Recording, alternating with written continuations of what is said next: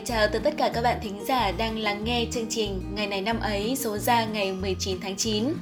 Chúc các bạn có một ngày nghỉ thật thoải mái bên cạnh gia đình của mình Hoặc nếu bạn đang ở một mình hay đang trong một hoàn cảnh không mong muốn Thì cũng hãy cố gắng vui vẻ và mạnh mẽ lên nhé những ngày tươi đẹp đang chờ bạn ở phía trước. Và đừng quên dành một chút thời gian để lắng nghe chương trình của chúng mình như một cách để giải trí và cập nhật thông tin. Mở đầu chương trình hôm nay, Hoài Thu muốn chia sẻ với các bạn một thông tin về một công trình nổi tiếng trên thế giới. Các bạn thân mến, vào ngày 21 tháng 10 tới đây, vòng quay cao nhất thế giới với tên gọi là Ain Dubai, tức là con mắt của Dubai, sẽ chính thức được khai trương tại thành phố giàu có bậc nhất thế giới này. Với chiều cao gần gấp đôi London Eye và mỗi cột trống có chiều dài lên tới 121 m, vòng quay này có thể đưa hành khách lên tới độ cao 250 m so với mặt đất, bao quát toàn cảnh bến thuyền Dubai và hòn đảo Blue Water. Ain Dubai có tổng cộng 48 cabin riêng biệt với sức chứa lên tới 1.750 hành khách. Tất cả các cabin đều có điều hòa và được chia làm hai loại chính, đó là cabin ngắm cảnh và cabin chung có quầy bar phục vụ bên trong. Ngoài ra, vòng quay còn trang bị những cabin đặc biệt chỉ dành cho những sự kiện tiệc tùng như đám cưới hay là sinh nhật. Các công trình hàng đầu thế giới xuất hiện ngày càng nhiều tại Dubai. Thành phố này hiện đang sở hữu tòa tháp cao nhất thế giới, nhà hàng cao nhất thế giới, bể bơi vô cực cao nhất thế giới, đài phun nước lớn nhất thế giới, công viên giải trí trong nhà lớn nhất thế giới và bây giờ là vòng quay cao nhất thế giới. Các chuyên gia nhận định rằng những năm gần đây, Dubai đã nỗ lực thay đổi hình ảnh từ một nơi chỉ có dầu mỏ trở thành điểm du lịch đẳng cấp thế giới. Vâng, nếu như có điều kiện, một ngày nào đó khi đại dịch đã đi qua, các bạn có thể ghé thăm thành phố này và tham quan những công trình nổi tiếng ở đây. Còn bây giờ, chúng ta sẽ cùng chuyển sang phần tiếp theo của chương trình. Bạn thân mến, ngày 19 tháng 9 là ngày thứ 262 trong năm. Chúc các bạn có sinh nhật trong ngày hôm nay sẽ có một ngày sinh nhật ấm áp bên cạnh những người thân yêu trong gia đình. Chúc các bạn tuổi mới sẽ gặt hái được nhiều thành tựu mới, có nhiều trải nghiệm quý giá và nhiều kỷ niệm tươi đẹp. Đừng lãng phí thời gian để tiếc nuối những gì đã qua, hãy tiến về phía trước và biến hiện tại cũng như tương lai trở thành những ngày không còn khiến bạn phải tiếc nuối nữa.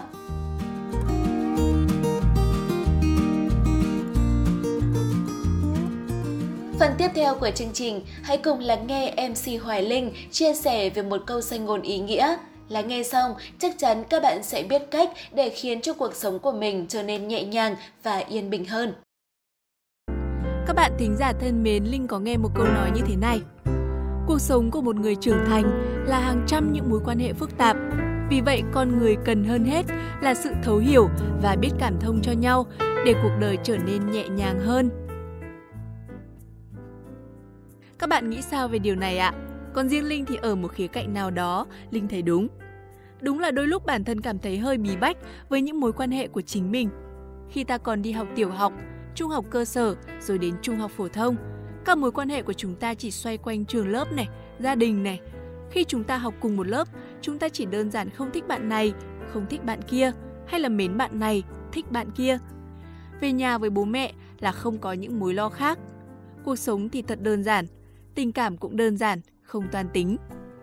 Khi ta đi học đại học, cuộc sống mở hơn, rộng hơn, chúng ta bắt đầu ra ngoài xã hội với nhiều mối lo hơn. Hàng tháng chúng ta chỉ có một phần trợ cấp từ gia đình. Nếu chi tiêu rẻ sẻn thì có thể đủ tới cuối tháng. Nếu không biết chi tiêu thì giữa tháng đã hết tiền nên phải tìm mọi cách để trù lại. Trước tiên là nỗi lo cơm áo gạo tiền. Thứ hai là lo về môi trường xung quanh, dễ bị lôi kéo vào những tệ nạn Thứ ba là lo về việc học, lơ là thì rất dễ bị thi trượt đó nha. Khi đi làm thì gần như mọi việc đôi vai ta phải gánh, không còn được chu cấp từ gia đình. Xã hội thì phức tạp, mối quan hệ thì lằng nhằng. Chỉ cần ta sơ sẩy là dễ dàng bị người khác đánh bật.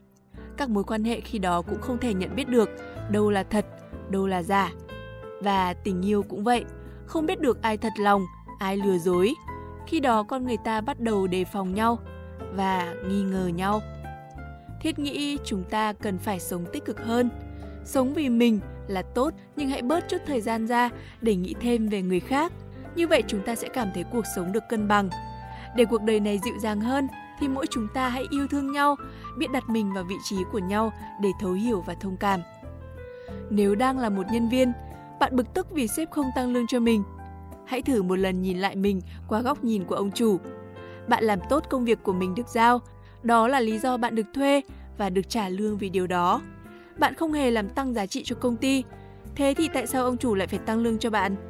Nếu bạn là một ông chồng đang không hạnh phúc trong ngôi nhà nhỏ với cô vợ mà bạn cho là đã thay đổi rồi, thì hãy nhìn lại đi.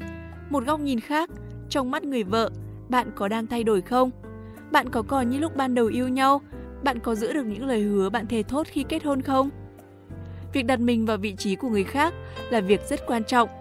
Nó không chỉ giúp làm mềm các mối quan hệ thông qua việc thấu hiểu lẫn nhau, mà hơn hết, nó còn giúp bạn nhận ra và thấu hiểu chính bản thân mình. Xin chúc những chàng trai và cô gái của Linh sẽ chào đón một ngày mới thật bình yên và hạnh phúc với những mối quan hệ của chính mình nhé. Xin chào và hẹn gặp lại!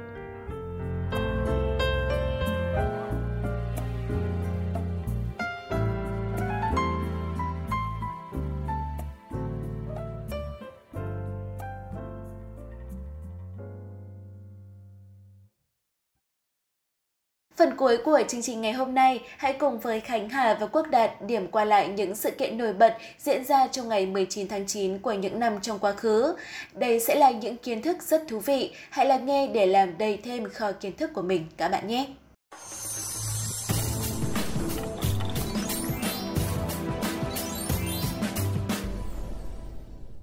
Cô Đạt và Khánh Hà xin chào tất cả các bạn. Chào mừng các bạn đã đến với chuyên mục ngày này năm ấy. Ừ, đây đây đây, đây. À, hôm nay có thấy uh, Khánh Hà khác gì không? Trước khi hỏi thì lấy ổ Đạt cốc nước đi, Đạt đang khát khô cả họng rồi đây này. Ừ, Đạt ạ. À, từ lúc mà mặc cái bộ quần áo mới này thì Hà lại không tìm thấy bình nước ở đâu cả. Thế nên là có khi Đạt phải chịu vất vả rồi. Ui rồi, hóa ra là đồ mới à? Rồi đẹp đẹp lấy cho Đạt cốc nước đi mà. Ừ, Nhưng mà khen thì không có cái thành ý gì cả đúng không? Rồi ấy, thế còn muốn thế nào nữa đây? Thôi không đùa nữa đâu. Nước này này ngay trước mặt đây mà không thấy đấy à? Uống nhanh đi để còn chúng ta còn bước vào chương trình ngày hôm nay. Và thưa các bạn thính giả thân mến Ngày 19 tháng 9 là ngày 262 trong năm. Và hôm nay thì chúng ta sẽ chỉ có những sự kiện tại Việt Nam. Và những sự kiện đó là gì? Thì xin mời các bạn cùng Khánh Hà và Quốc Đạt khám phá ngay sau đây. Thưa các bạn thính giả, ngày 19 tháng 9 năm 1885 tại Tòa Khâm sứ Pháp tại Trung Kỳ, Nguyễn Phúc Ưng Kỳ làm lễ thụ phong, được tôn làm hoàng đế thứ 9 của triều Nguyễn, đặt niên hiệu là Đồng Khánh. Ông được vua tự Đức nhận làm con nuôi và giao cho thiện phi Nguyễn Thị Cẩm chăm sóc, dạy bảo vào năm 1865.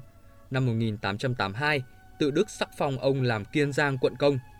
Đồng Khánh là người không chống Pháp, tuy nhiên thời gian trị vì của ông không được lâu. Ngày 25 tháng 12 năm Quý Mùi, tức năm 1888, Đồng Khánh chết bệnh tại chính điện Càn Thành, Huế vào lúc 25 tuổi, ở ngôi 3 năm có 9 người con, bao gồm 6 nam và 3 nữ. Tiếp theo cũng là một thông tin về một vị vua triều Nguyễn.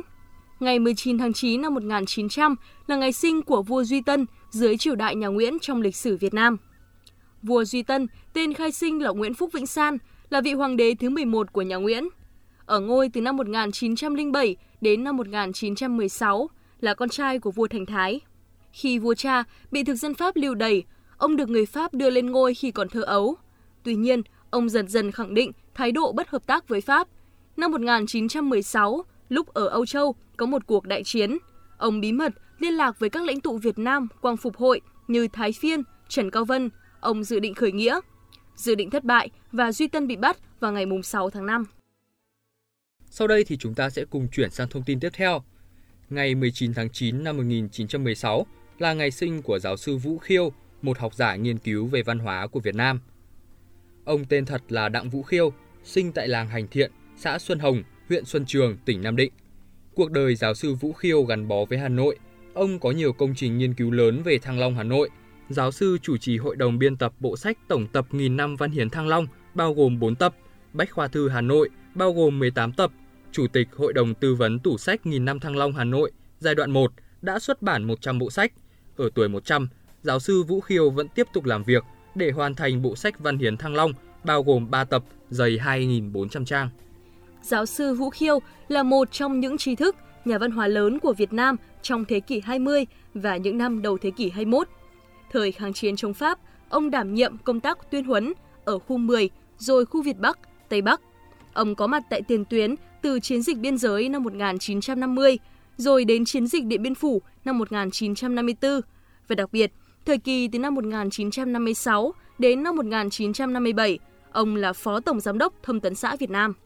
Sau đó thì giáo sư Vũ Khiêu tham gia giảng dạy triết học và lý luận khoa học xã hội cho các trường đảng và các trường đại học. Năm 1959, ông làm thư ký khoa học xã hội của Ủy ban Khoa học Việt Nam rồi được bổ nhiệm làm phó chủ nhiệm Ủy ban Khoa học xã hội Việt Nam. Ông cũng là viện trưởng đầu tiên của Viện Xã hội học Việt Nam. Trong suốt quá trình giảng dạy và nghiên cứu, giáo sư Vũ Khiêu đã cho ra đời nhiều tác phẩm quan trọng ở rất nhiều các lĩnh vực như là triết học, đạo đức học, văn học, nghệ thuật, văn hóa xã hội, nghiên cứu và giới thiệu thơ văn cùng cuộc đời của một số thi hào, cũng như là những tác phẩm về tư tưởng Mark Lenin, tư tưởng Hồ Chí Minh. Tính đến nay thì giáo sư Vũ Khiêu đã xuất bản hơn 70 đầu sách. Năm 1996, ông được nhà nước Việt Nam trao tặng Giải thưởng Hồ Chí Minh đợt 1 ngày 10 tháng 9. Năm 2000, giáo sư được phong danh hiệu Anh hùng lao động thời đổi mới. Ngày 12 tháng 9 năm 2006, Phó Chủ tịch nước Trương Mỹ Hoa thay mặt Hội đồng Nhà nước trao tặng huân chương độc lập hạng nhất cho giáo sư, anh hùng lao động Vũ Khiêu vì có nhiều thành tích đặc biệt xuất sắc trong sự nghiệp phát triển khoa học xã hội và nhân văn trong xây dựng và bảo vệ Tổ quốc. Và thông tin vừa rồi thì cũng đã kết thúc chuỗi sự kiện ngày hôm nay của chúng ta. Rất cảm ơn quý vị đã lắng nghe. Hy vọng rằng chương trình thì cũng đã đem lại cho quý vị những thông tin bổ ích và những phút giây thư giãn vô cùng thú vị. Sự quan tâm của các bạn thính giả sẽ là động lực để bọn mình tiếp tục xây dựng những chương trình như thế này hay hơn nữa. Và cũng vì thế thì hãy quan tâm ngày này năm ấy nhiều hơn nữa các bạn nhé. Hẹn gặp lại các bạn trong những chương trình sau. Còn bây giờ, xin chào và hẹn gặp lại!